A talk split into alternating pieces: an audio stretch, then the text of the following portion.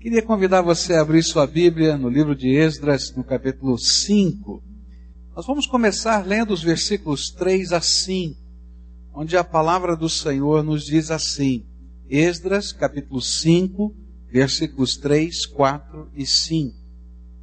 Tatenai, governador do território a oeste do Eufrates, Setar Bozenai e seus companheiros foram logo perguntar a eles: Quem os autorizou a reconstruir esse templo e estes muros? E como se chamam os homens que estão construindo esse edifício? Mas os olhos do seu Deus estavam sobre os líderes dos judeus, e eles não foram impedidos de trabalhar até que um relatório fosse enviado a Dario e dele se recebesse uma ordem oficial a respeito do assunto. Estávamos estudando esse texto e vimos que durante 16 anos a obra da construção do templo havia sido parada por um edito do imperador. Houve uma acusação dos inimigos, uma acusação de subversão da ordem, uma acusação de traição. Quando aquilo chegou até o imperador, a ordem que o imperador deu é: parem a obra e não permitam que ela seja construída até que eu me pronuncie outra vez. Diante desta palavra que se encontra lá no capítulo 4 de Esdras, nós vamos encontrar os profetas de Deus, 16 anos depois, pregando a palavra de Deus e dizendo: Olha, quem vocês temem mais? A Deus ou aos homens? A Deus ou ao imperador? E aí, num ato de fé e de temor ao Senhor, eles começaram a reconstruir o templo. E é interessante que esse texto aqui nos mostra justamente isso. A disposição deste povo em ouvir a voz de Deus por uma pura convicção de fé. E aí eles continuaram a construção do templo apesar das ameaças de traição que novamente estavam sendo feitas ao novo imperador. E a ênfase destes dois capítulos agora recai nas mãos de Deus. Os profetas falaram, deram a mensagem, desafiaram o povo, o povo creu, ouviu. E agora, o que é que Deus vai fazer? E se a gente pode colocar um tema para todos esses, para esses versículos todos, do capítulo 5 e 6, eu diria que o tema é Deus é soberano. Deus é tremendo. Deus é todo poderoso. De tal maneira que a obra do Senhor aconteceu integralmente por causa da potente mão de Deus. Quais foram as intervenções de Deus nesta história? A primeira delas é um jeito irônico de Deus trabalhar. Deus tem uma ironia tremenda, maravilhosa. Ele usa toda a estratégia do inimigo, ele usa toda a estratégia do inimigo para transformar aquela estratégia de destruição no seu plano salvador. É como se Deus estivesse olhando para toda a artimanha de Satanás, para toda a inteligência humana e sorrindo.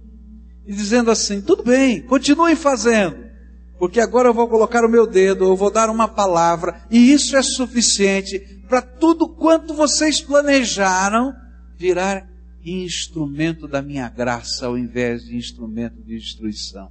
Olha só o que a Bíblia diz, versículos 7 a 10. O relatório que lhe enviaram dizia o seguinte: Ao rei Dario, paz e prosperidade. Informamos ao rei que fomos à província de Judá, ao templo do grande Deus, o povo está reconstruindo com grandes pedras e já estão fixando as vigas de madeira nas paredes. A obra está sendo executada com diligência e apresentando rápido progresso. E então perguntamos aos líderes: quem os autorizou a reconstruir este templo e estes muros? E também perguntamos os nomes dos líderes deles, para que os registrássemos para tua informação. Olha só, há 16 anos atrás, esta foi a estratégia do inimigo: mandar uma carta ao imperador dizendo: olha, tem um povo que está reconstruindo uma cidade, reconstruindo os muros, reconstruindo um templo. E esse povo é um povo complicado, ele já criou muitos problemas, ele foi um povo que lutou contra os outros imperadores e tentou a sua independência. Por isso, nós queremos alertar desta situação. E há 16 anos atrás, o imperador, não é, Xerxes, vai escrever para toda a obra.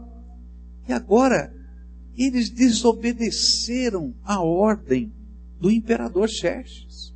E 16 anos depois, Xerxes já havia morrido, Dario estava no seu lugar, eles retomaram a obra sem que o edito do imperador anterior tivesse sido revogado. E então qual foi a intenção desses homens?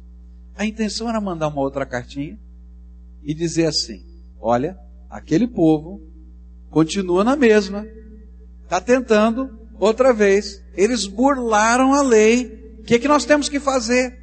E no coração daquelas pessoas, o que existia era um desejo de que o imperador dissesse: então cumpra-se a lei dos persas, que esses homens sejam tidos como traidores e que eles sejam mortos conforme os traidores morrem aqui na nossa pátria.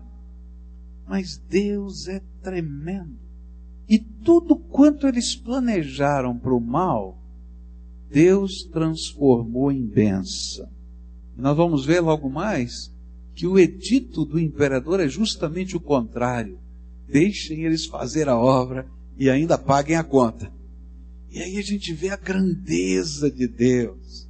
Um Deus que transforma os planos do inimigo em planos da sua graça e da sua bênção. E sabe por que, que Deus faz isso? É porque Deus é soberano. Ele é o Senhor da história. Ele é o Senhor dos reis. Ele é o Senhor de toda a terra. Ele é o Senhor, ele tem o um controle nas suas mãos. E eu posso dizer para você, toda a estratégia do inimigo que se levanta contra os servos de Deus e a obra de Deus, ele mesmo usa, Deus mesmo usa a favor do avanço do seu reino para que todos saibam, nos céus, na terra, debaixo da terra, em qualquer lugar desse universo, que há um único Senhor. E é por isso que a Bíblia diz que um dia todo joelho vai se dobrar diante do nome de Jesus como Senhor de todas as coisas. Foi assim que aconteceu na morte de Jesus. É interessante quando a gente começa a ver os projetos. Não é? Eu imagino como Satanás estava planejando as coisas. E ele então disse: Bom, vou tentar o Filho de Deus. Satanás leva Jesus ao deserto e começa a tentá-lo em coisas tão simples, não é? Transforma pedras em pães, é, se joga aqui do pináculo do templo para que os anjos venham carregá-lo, já que você é essa pessoa tão importante. E quando ele não consegue vencer, Jesus, o Filho do Deus vivo, ele planeja matá-lo. E ele então arquiteta todo o plano. Coloca um infiltrado no meio da, do colegiado apostólico, Judas. Ele levanta os principais líderes religiosos dos judeus para conceberem uma estratégia para matar Jesus. E olha só o que a Bíblia diz em 1 Coríntios 2, versículos 6 e 7. Porém, para os que são espiritualmente maduros, anunciamos uma mensagem de sabedoria. Mas não é de uma sabedoria deste mundo, nem a dos poderes que o governam e que estão perdendo o seu poder. A sabedoria que anunciamos é a sabedoria secreta de Deus, escondida dos seres humanos, A sabedoria que o próprio Deus, antes mesmo da criação do mundo, já havia escolhido para nossa glória. Nenhum dos poderes que agora governam o mundo conheceu essa sabedoria, pois se a tivessem conhecido, não teriam crucificado o glorioso Senhor. Ah, sabe o que a Bíblia está dizendo? É que Deus olhou para toda aquela estratégia do diabo e disse: Você acha que está ganhando a batalha, matando o meu filho na cruz? Eu quero dizer para você que o plano para minha salvação, para sua salvação, idealizado por Deus, era que Jesus tomasse o nosso lugar na cruz.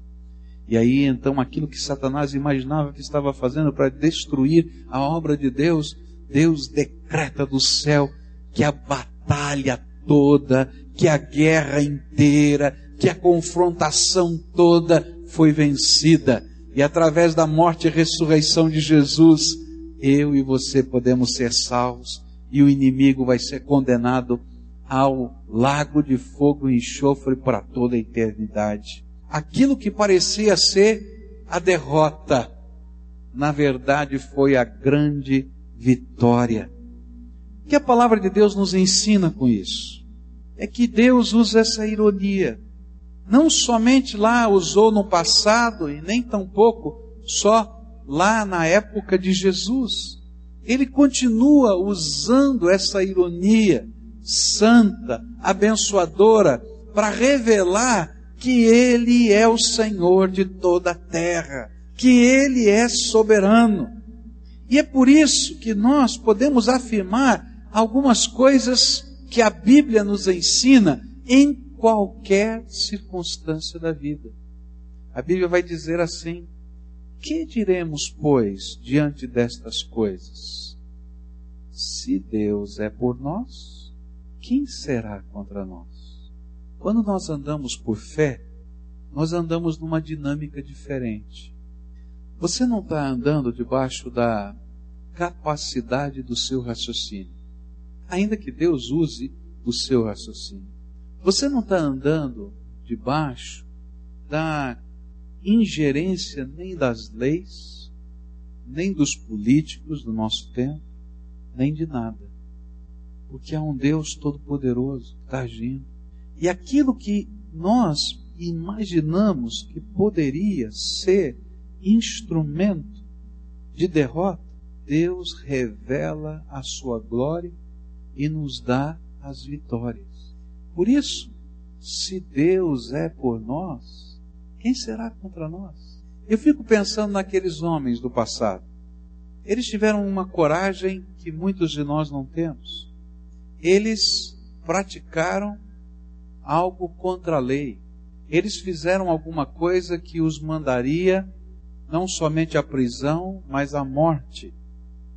A morte naquele tempo concedida ou aplicada a um traidor era você demolir a casa dele de tal maneira que aquela pessoa não tivesse, aquela família não tivesse onde morar, pegar uma viga de madeira daquela casa, apontá-la de tal maneira que você ou aquela pessoa que fosse condenada à morte pudesse ser empalado, espetado dentro daquela madeira e fincado no chão para que todo mundo que passasse visse aquela pessoa apodrecendo empalada na madeira.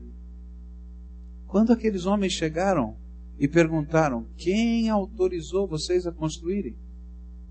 E quando começaram a pegar os nomes de cada um que estava trabalhando na obra, cada pessoa ali sabia o que significava o nome naquela lista.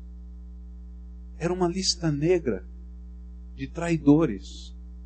E olha só que Deus tremendo, que Deus maravilhoso, que na sua sabedoria transforma tudo aquilo em bênção na vida do povo de Deus. Isso me faz lembrar uma história que nós ouvimos aqui há algum tempo atrás do pastor Miguel Zuger. O pastor Miguel Zuger, ele disse que voltou à Palestina para visitar os crentes que ele tinha deixado lá. Ele já tinha sido expulso daquele país com seu passaporte. E depois de casado com a cidadania brasileira, com o passaporte brasileiro, ele tentou entrar outra vez em Israel para visitar os seus companheiros. Ele não sabia do que tinha acontecido com eles, ele não sabia onde eles estavam, só sabia que eram novos convertidos, que precisavam de algum acompanhamento. Então, quando ele recebeu o passaporte, ele pegou o avião e foi para lá. Chegou lá, na imigração, pegaram o passaporte dele, começaram a conferir e o prenderam. E o mandaram para uma das prisões de segurança máxima de Israel. E quando ele chegou naquela prisão, adivinha quem estava com ele na cela? Todos aqueles que ele tinha ganho para Jesus e que ele não sabia o que tinha acontecido com eles, estavam presos naquela cela. E quando o viram, começaram a celebrar. E ele disse: Durante 24 horas eu não dormi, eu só preguei a palavra, discipulei aquele povo, oramos e cantamos, porque nós não sabíamos o que ia acontecer no outro dia. 24 horas depois chegam os soldados, retiram Miguel Zuga, mandam ele de volta para o Brasil e ainda pedem desculpas porque se enganaram. E eu fico pensando, que coisa tremenda é o nosso Deus. Ele não ia encontrar esses homens em lugar nenhum, mas o Deus Todo-Poderoso faz uma ironia e diz: Eu sou o Senhor da terra, do céu, dos mares, de todos os lugares. É com esse Deus que nós vivemos. Andar por fé, viver pela fé, é andar nesta dimensão gloriosa de Deus na dinâmica dos milagres soberanos de Deus. Querido, se você não consegue crer que Deus faz milagres, então você não crê em Deus. Porque Deus não faz milagres. Deus é milagre. Porque se Ele é todo poderoso, então todos os limites que a minha mente pode ter para Deus já foram quebrados pela sua natureza e pela sua essência. Deus é Deus, soberano. E é por isso que é uma loucura tentar lutar com Deus. Que tolice é tentar lutar com Deus. E o pior é que muitos homens, muitas mulheres, muitos de nós imaginamos que nós podemos seguir a vida do nosso jeito, com a nossa cabeça, com a nossa inteligência, com os nossos planos, e nós imaginamos que somos capazes, que podemos. Que tolice! Deus é Deus, é soberano, é todo-poderoso, e lutar com Deus é tolice. O salmista diz assim: aonde você pode se esconder de Deus? E ele diz assim: se você subir ao céu, ele está lá. Se você descer às profundezas da terra, ele está lá. Então, onde você vai se esconder de Deus? Em que lugar? De que maneira? Toda vez que nós lutamos contra Deus, nós estamos lutando contra nós mesmos. Toda vez que lutamos contra a vontade de Deus, estamos lutando contra a bênção que Deus tem para a nossa vida. Toda vez que endurecemos o nosso coração, estamos construindo um mecanismo na nossa vida que é de quebrantamento. Deus tem que pegar uma marreta e quebrar o coração duro. E aí a gente percebe a loucura, a loucura que é tentar lutar contra Deus. Por isso, andar por fé, que significa crer no poder de Deus e se submeter ao senhorio dele, é entrar na dinâmica dos milagres soberanos de Deus. Queridos, cada vez que Deus fala com a gente, a gente pode olhar todas as cenas que estão ao nosso redor e não entender nada. Mas se Deus falou com você alguma coisa, tenha coragem, porque Deus é Deus. E ainda que pareça um contrassenso, uma tolice aos olhos da sabedoria humana, essa tolice diz a Bíblia, é muito maior que toda a sabedoria de todos os homens, porque Deus é Deus, Ele é soberano. Andar em fé e andar em obediência é descobrir como Deus toca a nossa vida e faz milagres todos os dias. Tenho que confessar que eu não sou uma pessoa muito ousada. Naturalmente eu não sou. Mas se tem uma coisa que eu tenho aprendido que quando eu oro e Deus fala alguma coisa, e Deus ensina alguma coisa, ou Deus me pede alguma coisa, eu tenho que fazer imediatamente. Porque eu não preciso ser ousado. Porque Deus é Deus. Então as coisas vão acontecer. Eu vejo muita gente ouvindo a voz de Deus, sendo tocado pelo Espírito Santo de Deus, sendo movido tantas vezes em lágrimas na presença de Deus, e quando chega na hora de tomar uma decisão, de tomar uma atitude, tem medo. Tem medo da pressão das pessoas, tem medo das consequências, tem medo da repercussão, tem medo de faltar dinheiro, tem medo. Eu quero dizer para você, no dia que você conhecer quem é o teu Deus, o medo vai embora porque você não está confiando na tua capacidade, nem na tua sabedoria, nem na tua inteligência. Se você conhece a Deus, você vai confiar na grandeza do Todo-Poderoso. E sabe, muitas vezes a gente não precisa entender nada, nem ver nada, porque Deus continua no controle. Algumas vezes que o avião está no meio das nuvens e ele não enxerga absolutamente nada, o piloto não enxerga absolutamente nada e tem uns aparelhinhos na frente daquele avião, não é? Às vezes é no meio da noite e ele não pode ver absolutamente nada. Está escuro, ele não sabe o que tem embaixo para se localizar. E tem uns aparelhinhos na frente dele. E aqueles aparelhinhos estão dizendo exatamente onde ele está, qual é a posição na terra em que ele se encontra. Aqueles aparelhinhos dizem se tem algum outro avião em seu redor aqueles aparelhinhos fazem uma marcação de rota, de tal maneira que quando ele chega na cabeceira da pista, já baixinho, debaixo das nuvens, é que ele começa a enxergar para poder aterrissar o voo. E é interessante que você entra naquele avião e você é capaz de confiar em todos aqueles aparelhinhos que são fruto da ciência humana, que podem quebrar, que nem sempre funcionam, que de vez em quando o piloto sem querer desliga e não sabe que vem um outro avião e dá uma trombada lá no céu. Aquelas coisas que são bem humanas.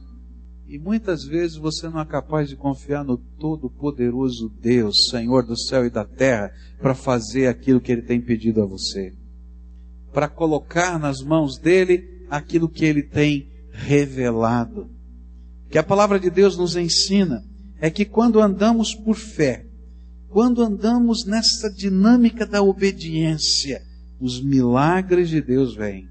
E toda vez que nós paramos diante das ameaças, das pressões, das dificuldades, das provações, na verdade, nós perdemos a bênção que Deus preparou para nós naquele dia se aqueles homens, quando tivessem chegado os oficiais e, dissesse, e, tivessem dito: Olha, quem é que autorizou vocês fazerem a obra aqui? Quero ver o alvará de construção. Ou começasse a dizer: Qual é o seu nome? Nome da sua família? Qual é a sua casa? E anotar. Se eles tivessem se intimidado, ido cada um para a sua casa, ficado quieto naquele canto. Quero dizer para os irmãos que a bênção que eles receberam não teria chegado para eles, porque eles estariam temendo e confiando muito mais nos homens, nos papéis, do que na palavra dos profetas de Deus que haviam ordenado aquela obra. E é por isso que muitas vezes, na minha vida e na sua vida, os homens, os papéis e as conjunturas vão dizer: Isso é uma tolice. Mas aquilo que Deus fala é a maior de todas as bênçãos. Quanta vez você já deixou de receber algo tremendo de Deus por não confiar na soberania e no poder dele.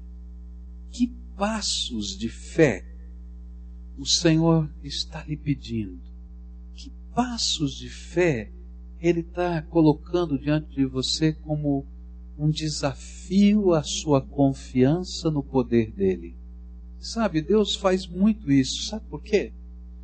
Porque nós temos a tendência de deixar de lado a crença no poder soberano de Deus para acreditar na nossa capacidade, na nossa inteligência, na nossa estratégia, no nosso plano. E aí Deus então permite que em alguns momentos nós nos confrontemos com situações. Não para ele saber, porque ele já sabe tudo, queridos, mas é para você saber até onde você crê e confia no Todo-Poderoso.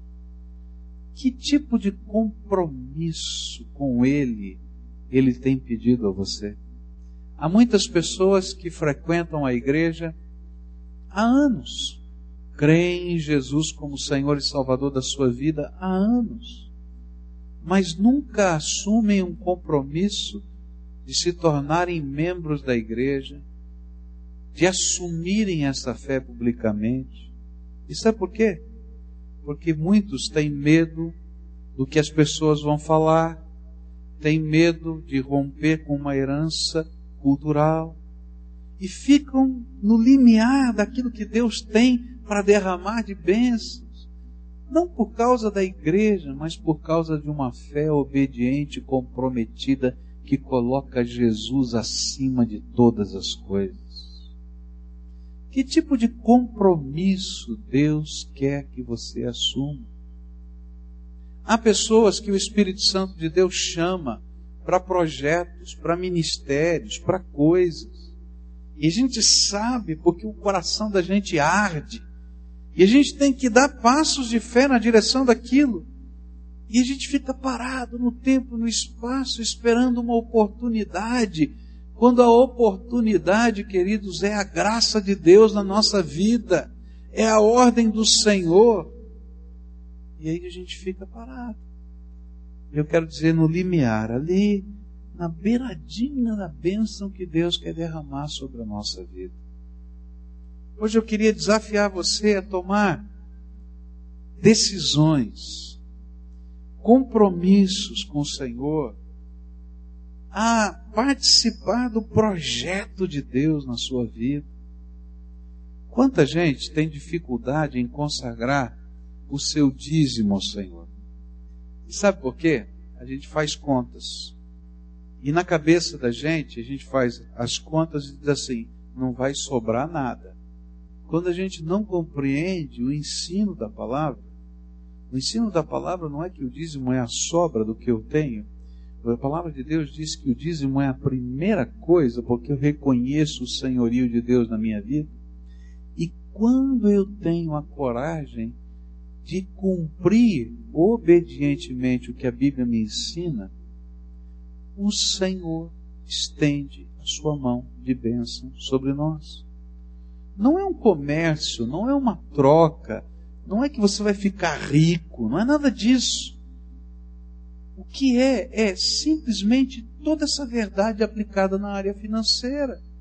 Quando a gente crê no Deus Todo-Poderoso, a gente vive o poder dele na nossa vida.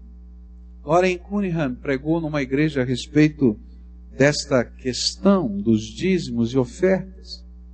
E no final do culto, um senhor procurou e disse: Pastor, eu tenho muita dificuldade com isso, eu tenho, eu faço as minhas contas e eu tenho dúvidas, eu, eu não tenho coragem. E aí então o pastor Loren pegou um cartão, um cartão de visita, e escreveu atrás. Se algum dia o irmão fulano de tal, é, por ter dado o seu dízimo, tiver algum problema financeiro, pode cobrar de mim. E assinou entregou na mão dele e foi embora. Um ano depois, o Loren Cunningham recebe uma carta. E aquele irmão então agradece. Pastor Loren, muito obrigado por aquele cartão que eu guardo até hoje. Porque aquele cartão me deu coragem de começar a separar a décima parte de todas as coisas para Deus. E eu quero dizer que há um ano eu tenho praticado isso e nunca precisei me valer daquele cartão. E aí então Loren respondeu essa cartinha. Ele escreveu assim: Que pena que você foi capaz de confiar muito mais em mim, que você nem conhece, e numa assinatura que talvez não valesse nada, do que na palavra do Deus vivo e todo-poderoso registrada nas Escrituras Sagradas. Qual é o passo de fé que Deus está pedindo para você? Qual é o compromisso? Qual é o enfrentamento que você está vivendo que talvez seja aquele embate para você abrir mão de coisas valiosas que Deus já semeou no seu coração. Eu hoje queria desafiar você a reafirmar sua fé. É dizer, Deus, eu creio, eu creio que tu és soberano, eu creio de todo o meu coração que o Senhor está no controle da situação que eu estou vivendo e que eu ainda verei com os meus olhos a bênção do Senhor. Eu quero desafiar hoje você a não somente recitar isso, mas a viver isso. Se Deus é por nós, quem será contra nós? E olha, isso vale para todas as coisas. Talvez aquela crise que você está vivendo no relacionamento da família. Vive, coloque em prática aquilo que é o desejo de Deus para você. E o Senhor vai entrar nessa batalha. Alguns têm tanto medo dos poderes das trevas, ah, porque fizeram uma macumba, uma urucubaca, sei lá o que, jogaram na porta da minha casa. É, um dia eu ouvi uma história interessante, né? Que um cidadão chegou na sua empresa e tinha uma pena em cima da mesa. Ele era o chefe da sessão. E ele disse: Eu não entro nessa sala. Fizeram alguma coisa lá, tem uma pena esquisita em cima da minha mesa. E ele começou a chamar os seus companheiros: Quem foi que botou a pena aqui? porque fizeram alguma coisa, eu não entro aqui na sala, tal. E um dos irmãozinhos que estavam ali trabalhando, o Senhor, crente, entrou, falou: ah, não tem problema não, eu tiro a pena. Foi lá, pegou a pena, levou embora, porque ele cria no Deus Todo-Poderoso que guarda o seu coração. Agora, alguns minutos depois, chega um senhor bem humilde, né? E ele chega nervoso, preocupado, e diz assim: eu queria pedir desculpa, doutor, porque eu sou faxineiro daqui e limpei a sua sala e espanei a sua mesa com espanador e a pena era do espanador que eu estava espanando, né? E ele estava morrendo de medo por tanta coisa. Tem tanta gente morrendo de medo por tanta coisa. Mas eu quero dizer uma coisa: ainda que todos os poderes das trevas se levantem, ainda que todos os demônios se coloquem contra você, ainda que toda a estratégia do maligno seja implementada, Deus continua no controle. E na ironia de Deus, Ele vai transformar todo o mal intentado numa bênção maior para os seus filhos. Porque Deus é soberano. Por isso você não precisa temer. Tem gente que diz assim, pastor, eu comecei a orar, veio tanta dificuldade, tanta batalha, porque a gente entra em guerra com o inimigo, eu não vou orar mais. Falei, não entendeu nada. Não aprendeu nada. Deus é soberano. E cada vez que a gente coloca a soberania de Deus em prática na nossa vida, as bênçãos e os milagres de Deus vêm sobre nós. Não tem nada de novo nessa mensagem. Dizer que Deus é Deus Não tem nada de novo. Sabe o que é novo? Não é aquilo que está acontecendo no céu, sobre a natureza de Deus, mas é aquilo que acontece no teu coração e como você vive e crê essa natureza. E é por isso que hoje eu queria orar com você, para você ter coragem de fazer aquilo que Deus tem falado para você. Para você ter coragem de entregar aquilo que Deus tem pedido que seja entregue. Para você ter coragem de confiar a despeito de todo tipo de ameaça, luta, batalha que esteja diante de você. Queria orar com você para você experimentar o poder de Deus na sua vida. Tem muito crente que ouve a voz de Deus, que conhece a voz do Espírito no seu coração, mas que tem medo que Deus não lhe fale, que tem medo que Deus lhe fale. Esses não conhecem ainda a grandeza de Deus. Se você tem ouvido a voz do Espírito Santo no seu coração, e ele tem pedido para você fazer algumas entregas, eu quero desafiar você a fazê-las hoje. Colocar na mão de Deus. Se você está com muito medo, muito medo, porque às vezes essa é uma ferramenta tão usada por Satanás, colocar tamanho temor na nossa alma, que a gente não tenha coragem de fazer a vontade de Deus. Mas se a gente não coloca os nossos medos aos pés de Jesus, a gente não vai ver o poder de Deus na nossa vida. Você quer experimentar o poder de Deus? Quer experimentar a graça dele? Então ouse pela fé obedecer, entregar, deixar a graça de Deus fluir. Alguns vão chamar você de maluco. Já chamam mesmo, não é verdade? Mas sabe o que é gostoso? Que à medida que o tempo passa, as pessoas começam a ver que a nossa loucura nada mais é do que uma fé convicta que transforma a nossa vida. E começam a respeitar o Deus que é Senhor nosso. Queria orar com você. Queria orar por você. E se Deus está tocando o seu coração para fazer essas entregas, se você gostaria que a gente estivesse orando juntos, colocando aos pés do Senhor o medo, firmando diante dele compromisso, pedindo a intervenção soberana dele sobre a tua vida. Quero orar com você nessas entregas, nesses pactos, nesses compromissos, nessa busca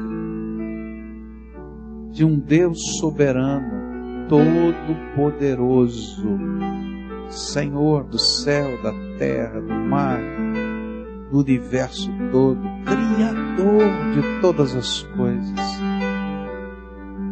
Ele é Deus. Ele é Deus. Ele é Deus. Só isso. E precisa de mais alguma coisa? Não precisa, não? Ele é Deus. O único Deus. Não há outro Deus. E a Ele nós buscamos agora. Senhor Jesus, assim como no passado, aquela decisão que o teu povo tomou não foi fácil. Assim como no passado, aquela, aquele compromisso radical a despeito de todas as pressões não foi simples. Assim não está sendo também simples para muitos dos que estão aqui. Muitos estão com medo, Senhor. Muitos têm vivido batalhas intensas. Muitos se sentem como se o inimigo tivesse chacoalhado toda a estrutura da vida deles. E eles estão aqui por fé. Eles ouviram, Senhor, a tua palavra. E a tua palavra, de uma maneira muito simples, está nos dizendo que o Senhor é o Deus Todo-Poderoso. Que o Senhor tem todo o livro da história nas tuas mãos. Que é o Senhor quem escreve nesse livro tua palavra nos diz, Senhor, que basta uma palavra tua para que céus e terra sejam criados do nada. A tua palavra nos diz que o Senhor nos ama e tem um propósito para as nossas vidas. A tua palavra nos diz que o teu filho Jesus veio, morreu por nós na cruz e ressuscitou e tirou das mãos de Satanás a chave da morte do inferno, para que todo aquele que nele crê não pereça, mas tenha vida eterna.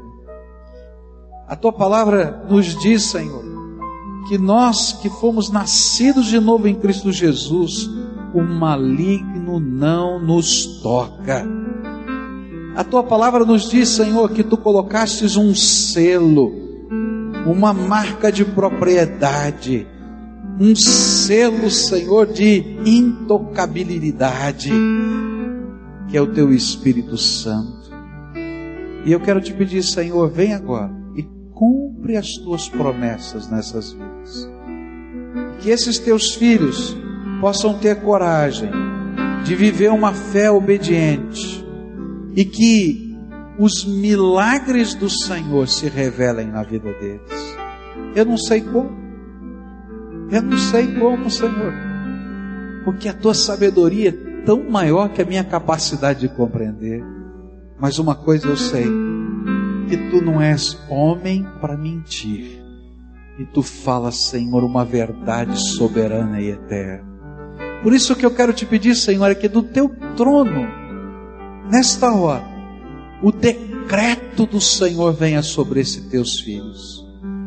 E que nesta hora a tua palavra seja dita e o coração deles, Senhor, receba a testificação do Espírito Santo. E que a palavra seja: te abençoo, te abençoo, te abençoo. E que outros possam ouvir: te fortaleço e para outros, Senhor, esta tua voz seja: Estou caminhando adiante de vós. A batalha é minha, diz o Senhor dos Exércitos, e que a bênção do Senhor se revele. E Pai, que as convicções dessas entregas, dessa decisão, sejam tão especiais, que eles se lembrem desse dia por toda a vida sabendo Deus falou comigo e eu ouvi a voz do Senhor. Ó oh, Pai, abençoa. É em nome de Jesus que eu te peço. Amém e amém.